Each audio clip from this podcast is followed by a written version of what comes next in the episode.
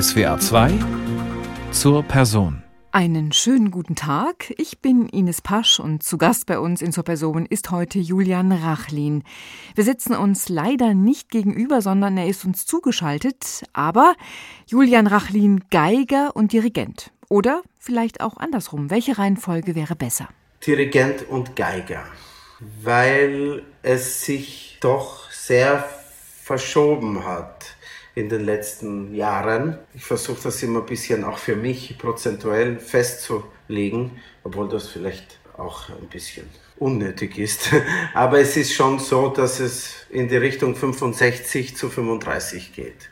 Also die Dirigate überwiegen und die Auftritte auf der Violine, aber auch natürlich auf der Viola, die sind mir auch wahnsinnig wichtig. Aber das Dirigieren ist unerwarteterweise doch so ein wenig explodiert äh, in den letzten paar Jahren und ich nehme gerne diese Herausforderung an.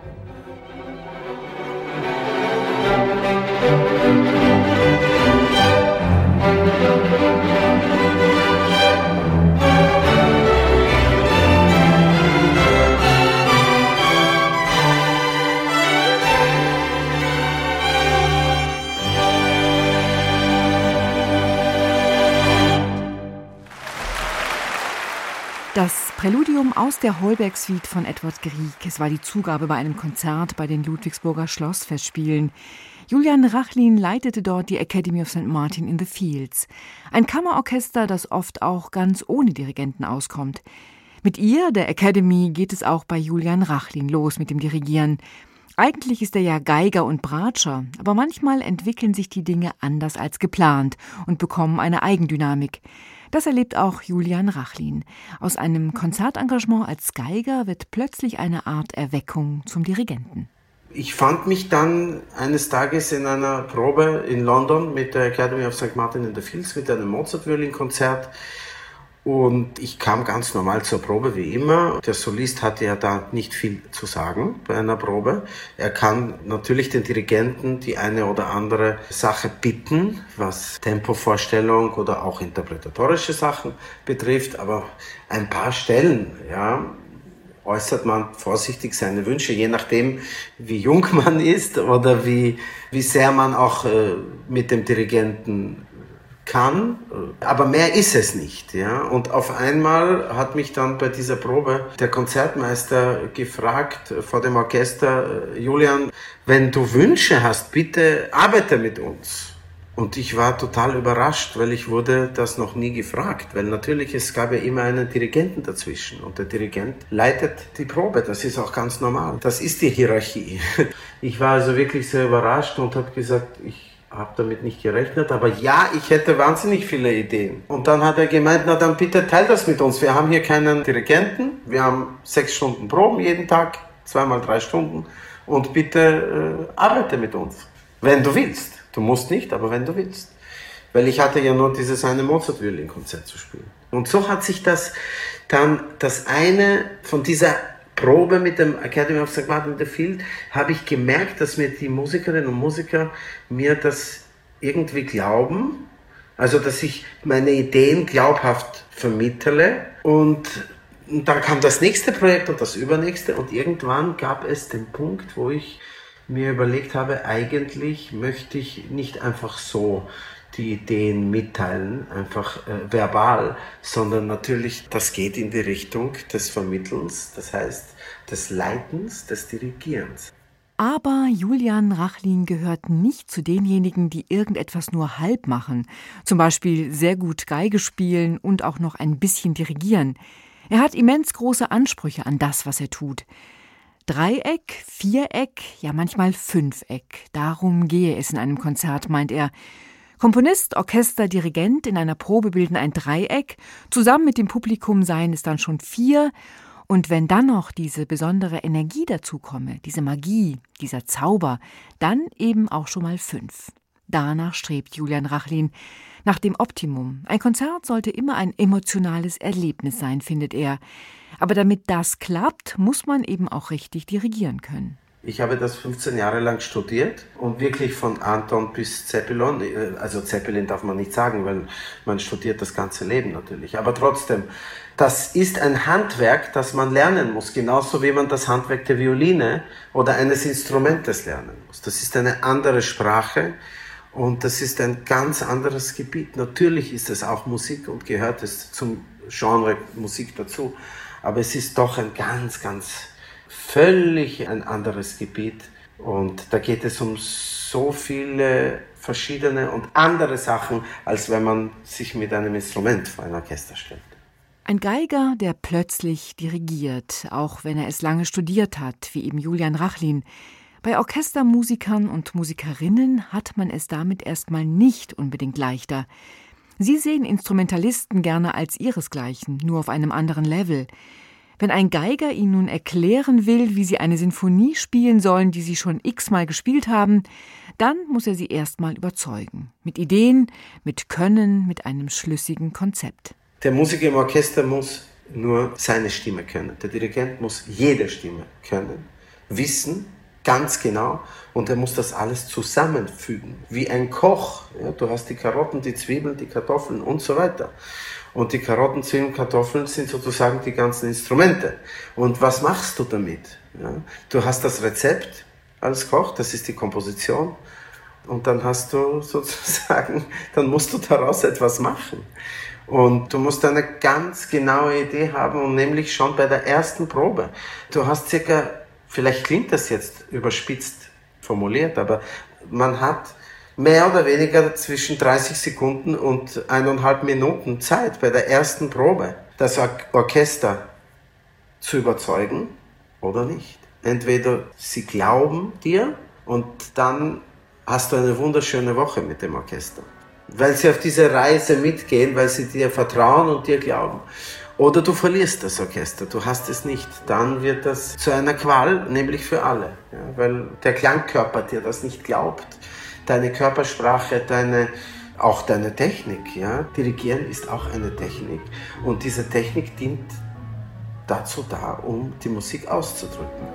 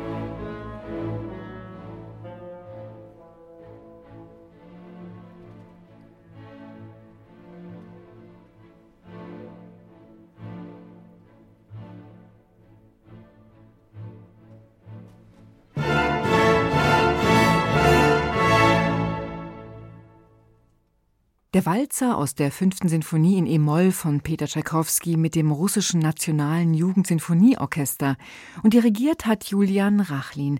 Heute ist er zu Gast in SWR 2 zur Person.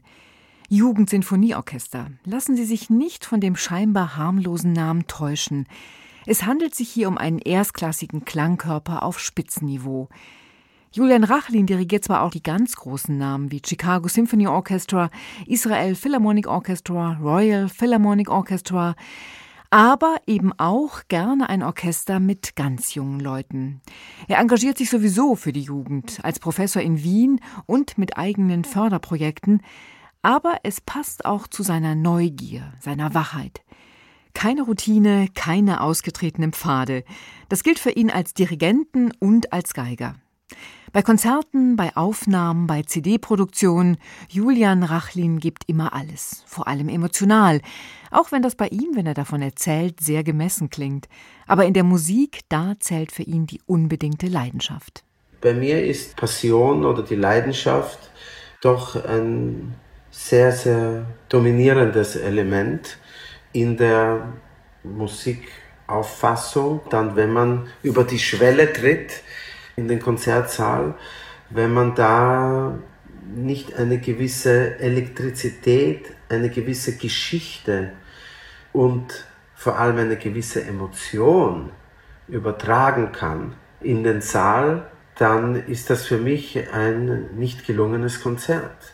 Aber die Emotion stellt sich ja aus sehr, sehr vielen Aspekten auch zusammen. Es ist ja nicht so, dass man nur einfach emotional ist. Das ist ja ein Prozent. Am Anfang ist die Struktur, am Anfang kommt die Analyse. Und das ist ja natürlich immer auch diese Mischung zu finden. Ja, was heißt Emotion? Darf ich meinen Emotionen Freiraum lassen? Ohne das große Ganze, ohne die Form und Struktur des Werkes zu verlieren und auch den Geschmack, dass man den Geschmack richtig trifft natürlich. Aber trotzdem der Schwerpunkt der Leidenschaft und der Schwerpunkt einer Interpretation, die hoffentlich beim Zuhörer noch ein paar Tage oder vielleicht Wochen oder vielleicht noch länger nachklingt, wo man sich noch erinnern kann an ein Konzert und das nicht bei einem Ohr hinein und beim anderen Ohr wieder hinausgeht, dass man ein Konzert, das man gleich wieder vergessen hat. Das ist natürlich äh, eine Lebensaufgabe und immer wieder, jedes Konzert, man beginnt immer wieder bei Null. Und das ist dieses Spannende. Das gestrige Konzert ist heute nichts mehr wert. Also es ist schön, es ist ein schönes Gefühl, dass es gestern vielleicht ein schönes Konzert gab. Aber heute beginne ich wieder bei Null.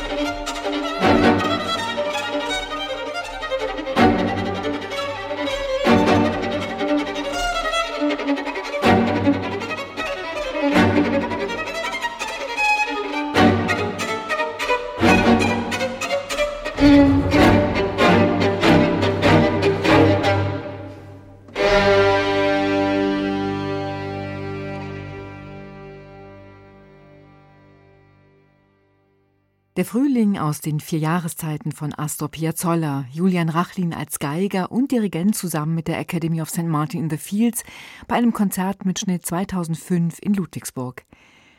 Ein weltberühmter Geiger und ein gefragter Dirigent. Wie bringt man das zeitlich zusammen? Stundenlanges Üben, Partituren studieren, Proben mit den Orchestern, Tourneen mit Geige oder Taktstock.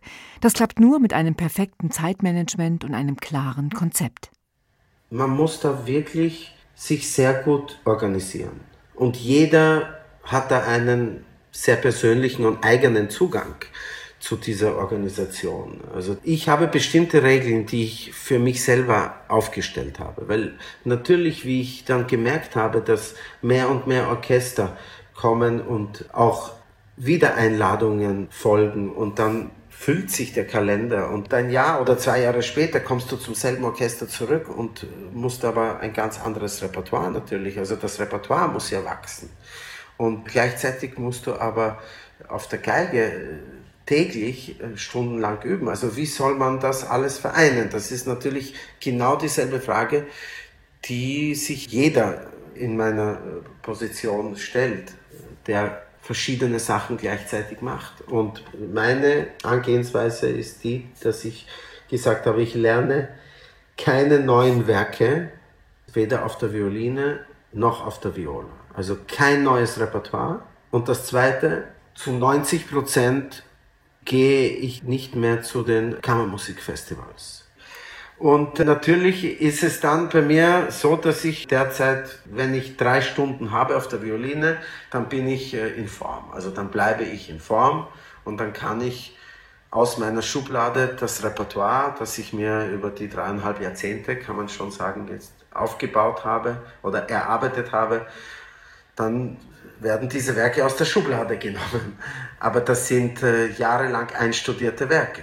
Julian Rachlin spielt also fast gar nicht mehr auf Kammermusikfestivals.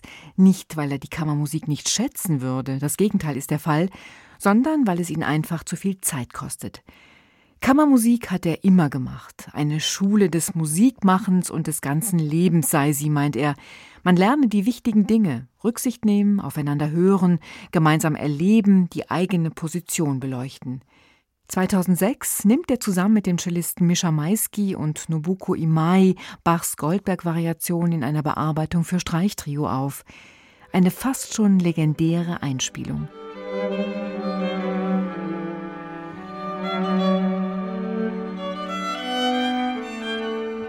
Unendlich meditativ, transparent und zart wie aus einer anderen Welt die 13. Variation mit den Kantilenen in der Violine.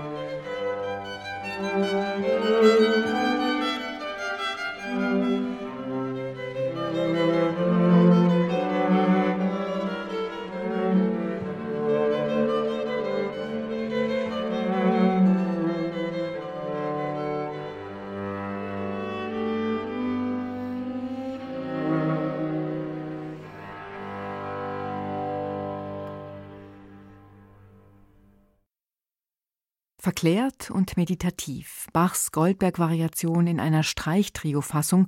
Julian Rachlin zusammen mit Mischa Maisky und Nobuko Imai. Spätromantik, sowjetische Komponisten, Mozart, Barock. Immer genau da, wo er sich gerade befindet, scheint Julian Rachlin am richtigen Platz. Wie muss die Musik klingen? Was will der Komponist uns sagen? Es ist ein Ringen um die musikalische Wahrheit, die es nicht gibt. Ein Streben nach Unerreichbarem. Respekt vor dem Werk, vor dem Komponisten, das ist Julian Rachlin wichtig. Und es fällt im Gespräch öfter der Begriff Demut. Ein bisschen aus der Zeit gefallen, aber für den Dirigenten und Geiger ein starkes Gefühl. Rachlin wirkt äußerlich sehr jung, fast jungenhaft, sehr sympathisch mit seinem oft so strahlenden Lächeln. Seine 47 Jahre sieht man ihm jedenfalls absolut nicht an. Seine Nachdenklichkeit auch erstmal nicht. Das ist dieses Wunderschöne der klassischen Musik, dass wir Musikerinnen und Musiker so viel Demut verspüren und da glaube ich, kann ich für alle Kolleginnen und Kollegen reden. Wir verspüren unglaublich viel Demut und Dankbarkeit, dass diese unsere Götter, die Bachs und die Mozarts und die Beethovens und, und die Schuberts und wie sie alle heißen, dass es sie alle gab äh, und bis heute großartige Talente äh, gibt. Das sind unsere, das sind die Schöpfer, ja, das sind die Kreatoren und unsere Götter. Und auf der anderen Seite sagen die Komponisten, von den Lebenden wissen wir das, dass sie uns auch ein bisschen brauchen, weil natürlich die Musik ist niedergeschrieben auf einem Blatt Papier und wir Interpreten müssen dann schauen, was wir daraus machen. Natürlich versuchen wir bestmöglich, nach bestem Wissen und Gewissen, es so zu interpretieren, dass es dem Komponisten und, oder der Komponistin gefällt. Das ist einmal das Allerwichtigste, dass wir dieser Vorstellung gerecht werden, so gut wie möglich. Aber natürlich zu den meisten Komponisten haben wir keinen Kontakt mehr. Und da können wir nur viel lesen, in die Geschichte gehen und dann aber auch den Mut haben, unseren eigenen interpretatorischen Stempel, unsere Persönlichkeit dem aufzudrücken. Persönlichkeit hat Julian Rachlin zweifellos und richtig viele Konzerte, sehr hochkarätige. Sein Terminkalender ist voll. Auch in Corona-Zeiten hatte er, außer während des kompletten Lockdowns, kaum Ausfälle. Eine immens stabile Karriere ist das. Sie beginnt schon, als er 13 Jahre alt ist. Da arbeitet er zusammen mit Subin Mehta, mit Riccardo Muti, mit den Berliner Philharmonikern. Ein Wunderkind. Trotzdem will er weiterlernen, fährt mit immerhin 20 Jahren, als er schon auf den großen Bühnen steht, zum Unterricht nach New York zu Pinkas Zuckermann. Anderer Unterricht als bei Rachlins langjährigem Lehrer Boris Kuschnir und eine andere aufregende Stadt, New York statt Wien mit neuen Inspirationen. Den Übergang vom Wunderkind zum ernstzunehmenden Solisten erlebt Julian Rachlin ohne Knick, ohne Einbruch. Aber trotzdem findet er alles, was er danach erlebt, überhaupt nicht selbstverständlich. Ich kann jetzt nicht sagen, dass mein Weg ohne Steine war und einfach nur ein Crescendo, ja, eine Fahrt nach oben. Also so war das überhaupt nicht, weil bei jedem Menschen setzt sich ein Leben, ob privat oder in der Musik, mit verschiedensten Herausforderungen, positiven, aber auch negativen zusammen. Und es ist bei mir, ich kann sagen, dass ich unglaublich dankbar bin, dass ich jetzt, ja, jetzt bin ich 47, mit 13 hat es begonnen und also das sind jetzt, wenn man rechnet, 34 Jahre und dass ich noch immer äh, herumreisen darf und den Planeten, diesen wunderschönen Planeten bespielen darf, erfüllt mich mit unglaublich viel Dankbarkeit und Demut, weil das ist keine Selbstverständlichkeit, dass man so viele Jahre lang das ausüben darf, weil man ist freischaffend, man gehört keiner Institution an und entweder das äh, Telefon läutet und es kommt die Einladung oder, oder die Einladung kommt nicht. Und wenn sie nicht kommt, dann kommt sie nicht. Und ein Dirigent ohne Orchester ist kein Dirigent. Und ein Solist ohne solistische Aufträge ist kein Solist. Also es ist auch, ein, beide Berufe sind sehr spezifisch, weil man kann sie, sie nicht wirklich aussuchen. Aber bei Julian Rachlin läutet das Telefon sehr zuverlässig. In Wien, wo er lebt, ist er eher selten, meistens unterwegs. Geboren ist er in Litauen, aber seine Eltern verlassen das Land mit ihm, als er knapp drei Jahre alt ist. Für sie ist Wien eine bewusste Entscheidung. Ich würde sagen, meine Eltern haben sich sehr, sehr schnell und wollten sich sehr, sehr schnell anpassen an das Leben, das man in Wien lebt, das die Wiener leben. Und sie haben das mit großer Freude gemacht. Sie haben die Sprache so schnell wie möglich gelernt und wollten auch, dass ihr kleiner Julian sofort auch die ganzen Feiertage, wir haben die ganzen Feiertage übernommen. Und da wir ja alle ohne Religionsbekenntnis sind, ist das ja mehr eine Symbolik für uns. Die Eltern, es war äh, natürlich nicht einfach. Sie müssen sich vorstellen, wir sind in Wien mit 300 Dollar am Südbahnhof angekommen. Ohne Sprache, ohne irgendwelche Beziehungen, ohne Arbeit. Also es war nicht einfach. Wien war eine Transitstadt für alle äh, jüdischen Emigranten aus der Sowjetunion. Es gab eine Vereinbarung zwischen den USA und der Sowjetunion. Und zwar Getreide. Die Amerikaner haben den Russen Getreide geliefert und im Gegenzug mussten die Sowjets eine bestimmte Anzahl von jüdischen Familien die Emigration erlauben, also die Ausreise erlauben. Und Wien und Rom waren nur die Transitstädte. Und die Länder, die diese jüdischen Familien aufgenommen haben, damals in den späten 70er Jahren waren die USA, Kanada, Australien und Israel. Meine Eltern wollten aber unbedingt in Europa bleiben und am liebsten in Wien. Aber bleiben konnten wir nur, wenn, also meine Eltern damals, ich war ja drei Jahre alt, äh, nur wenn man eine Arbeit bekommt. Und Gott sei Dank hat meine Mutter die Professur am Konservatorium bekommen. Und, äh, und dann mein Vater aber erst vier Jahre später die Stelle bei den niederösterreichischen Tonkünstlern äh, im Orchester. Also einfach war das äh, nicht mit einem dreijährigen Sohn und ich bin meinen Eltern unglaublich dankbar, äh, diesen Mut zu haben. Stellen Sie sich mal vor, mit einem dreijährigen Kind in einer Zeit, der Pass wurde uns weggenommen, wir galten, also wie wir die sowjetische Grenze, also das Territorium der Sowjetunion verlassen haben, wurde uns unser Pass weggenommen und wir galten dann, das ist 1978 September, September oder Oktober, weiß ich jetzt nicht genau, und wir galten offiziell als Verräter der UdSSR. Und mein Vater konnte zum Beispiel nicht zum Begräbnis seiner Mutter reisen. Wir konnten nicht. Bis Perestroika, also bis 1990, konnten wir nicht zurück. Natürlich für ein Kind ist das alles überhaupt kein Problem, für ein dreijähriges Kind. Aber für die Eltern, da gehört schon eine große Portion an Mut dazu, das zu machen. Und äh, dafür bin ich meinen Eltern endlos dankbar, dass ich in einer freien Welt aufwachsen durfte. Eine freie und eine schöne Welt. Julian Rachlin liebt Wien. Er lebt im ersten Bezirk. Das ist so ein bisschen ein Bilderbuch Wien, zusammen mit seiner Frau, der Geigerin und Bratschistin Sarah McAravey.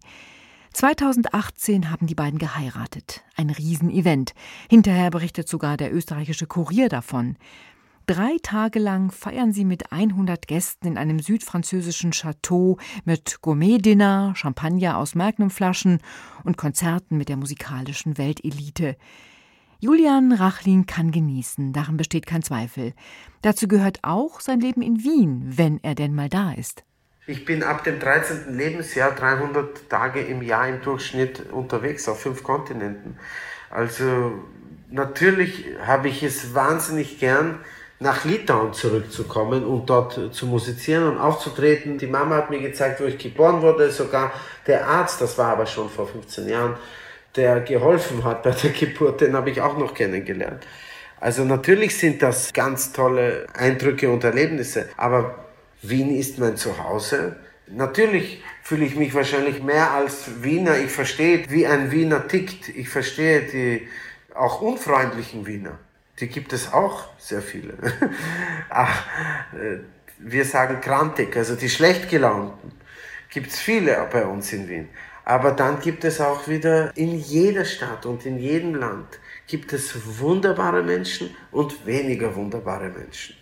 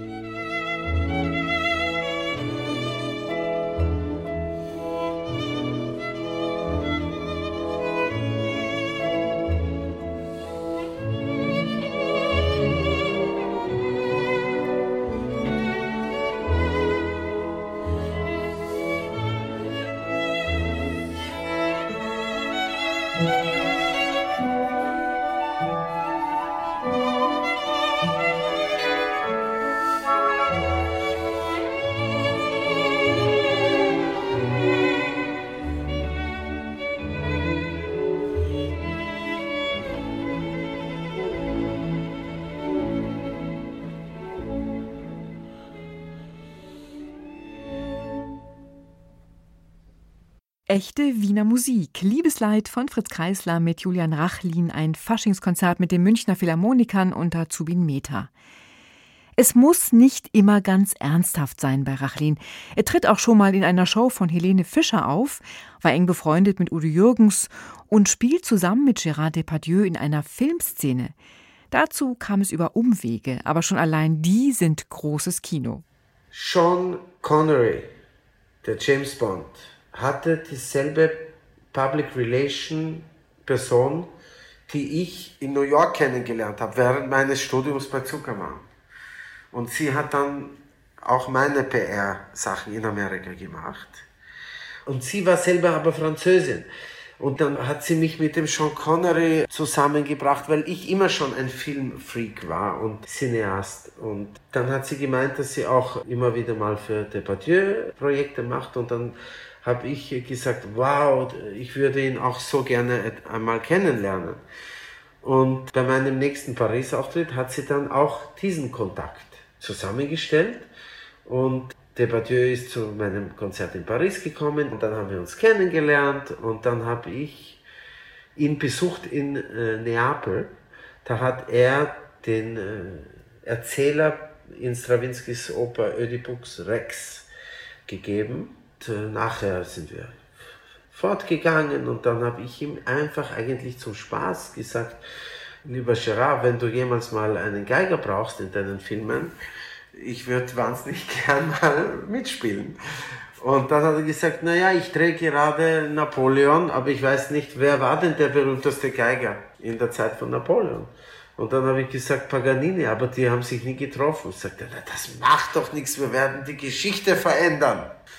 Und dann hat er den Regisseur angerufen und die haben die Geschichte verändert. Und äh, meine Szene spielt in Erfurt ich glaube 1808, wo Alexander I. Napoleon empfangen hat. Und er empfängt Napoleon und äh, es gibt am Abend, also die reiten aus und am Abend spielt Paganini ein Konzert. Aber das gab es nie, dieses Konzert. Und das ist meine Szene gewesen.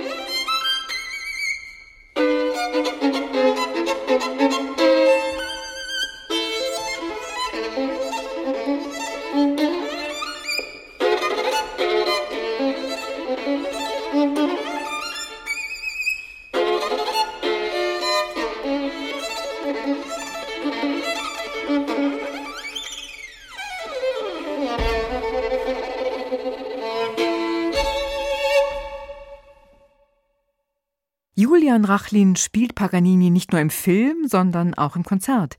Die letzte der 24 Kapricen in A-Moll war das, ein Live-Mitschnitt aus Ludwigshafen 2002. Auch wenn es hier so klingen mag, Schneller, höher, weiter, das interessiert Julian Rachlin eher nicht.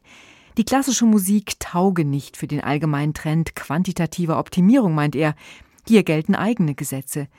Sich Zeit lassen, das ist ihm wichtig. Bei unserem Gespräch hat er eigentlich gerade ein paar Tage Urlaub. Trotzdem studiert er jeden Tag stundenlang die Partitur von Mozarts Oper Figaros Hochzeit. Premiere ist in ein paar Wochen an der Wiener Volksoper. In die Tiefe gehen, gleichzeitig die eigene Persönlichkeit entwickeln und zeigen. Das ist sein künstlerisches Credo. Wir jagen sozusagen von einem Konzert zum anderen und das ist so ein bisschen eine Inflation, so ein, eine Übersättigung und so eine Maschinerie, weil alles einfach schneller wird und mehr und mehr Information und schneller und schneller. Aber klassische Musik braucht Zeit. Ein Werk einzustudieren braucht jahrelang oder Jahrzehnte. Man kann nicht schnell, schnell machen, weil man kann schon, aber dann klingt es auch dementsprechend. Und ich glaube, es ist schon unsere Aufgabe, Respekt vor diesen großen Komponisten zu zeigen und auch eine große Aufgabe, dass die Werke auch die nächsten 250 Jahre überleben. Und ich glaube, ein ganz wichtiges Element, damit uns das gelingt, ist, dass wir die Qualität nicht verlieren. Und Qualität braucht Zuwendung, Hingabe, Detailarbeit und ich glaube, das Allerwichtigste für mich zu diesem ganzen Thema ist, dass die Persönlichkeit nicht verloren geht. Wir dürfen keine Angst haben vor dem Ausdruck, also die Ausdrucksstärke. Ja, Persönlichkeiten, die werden von ein, von vielen geliebt und von vielen gehasst. Absolut. Aber es sind Persönlichkeiten. Und ich glaube, es ist so wichtig, dass wir nicht den Mut verlieren, unsere Gedanken auch wirklich auszudrücken auf der Bühne.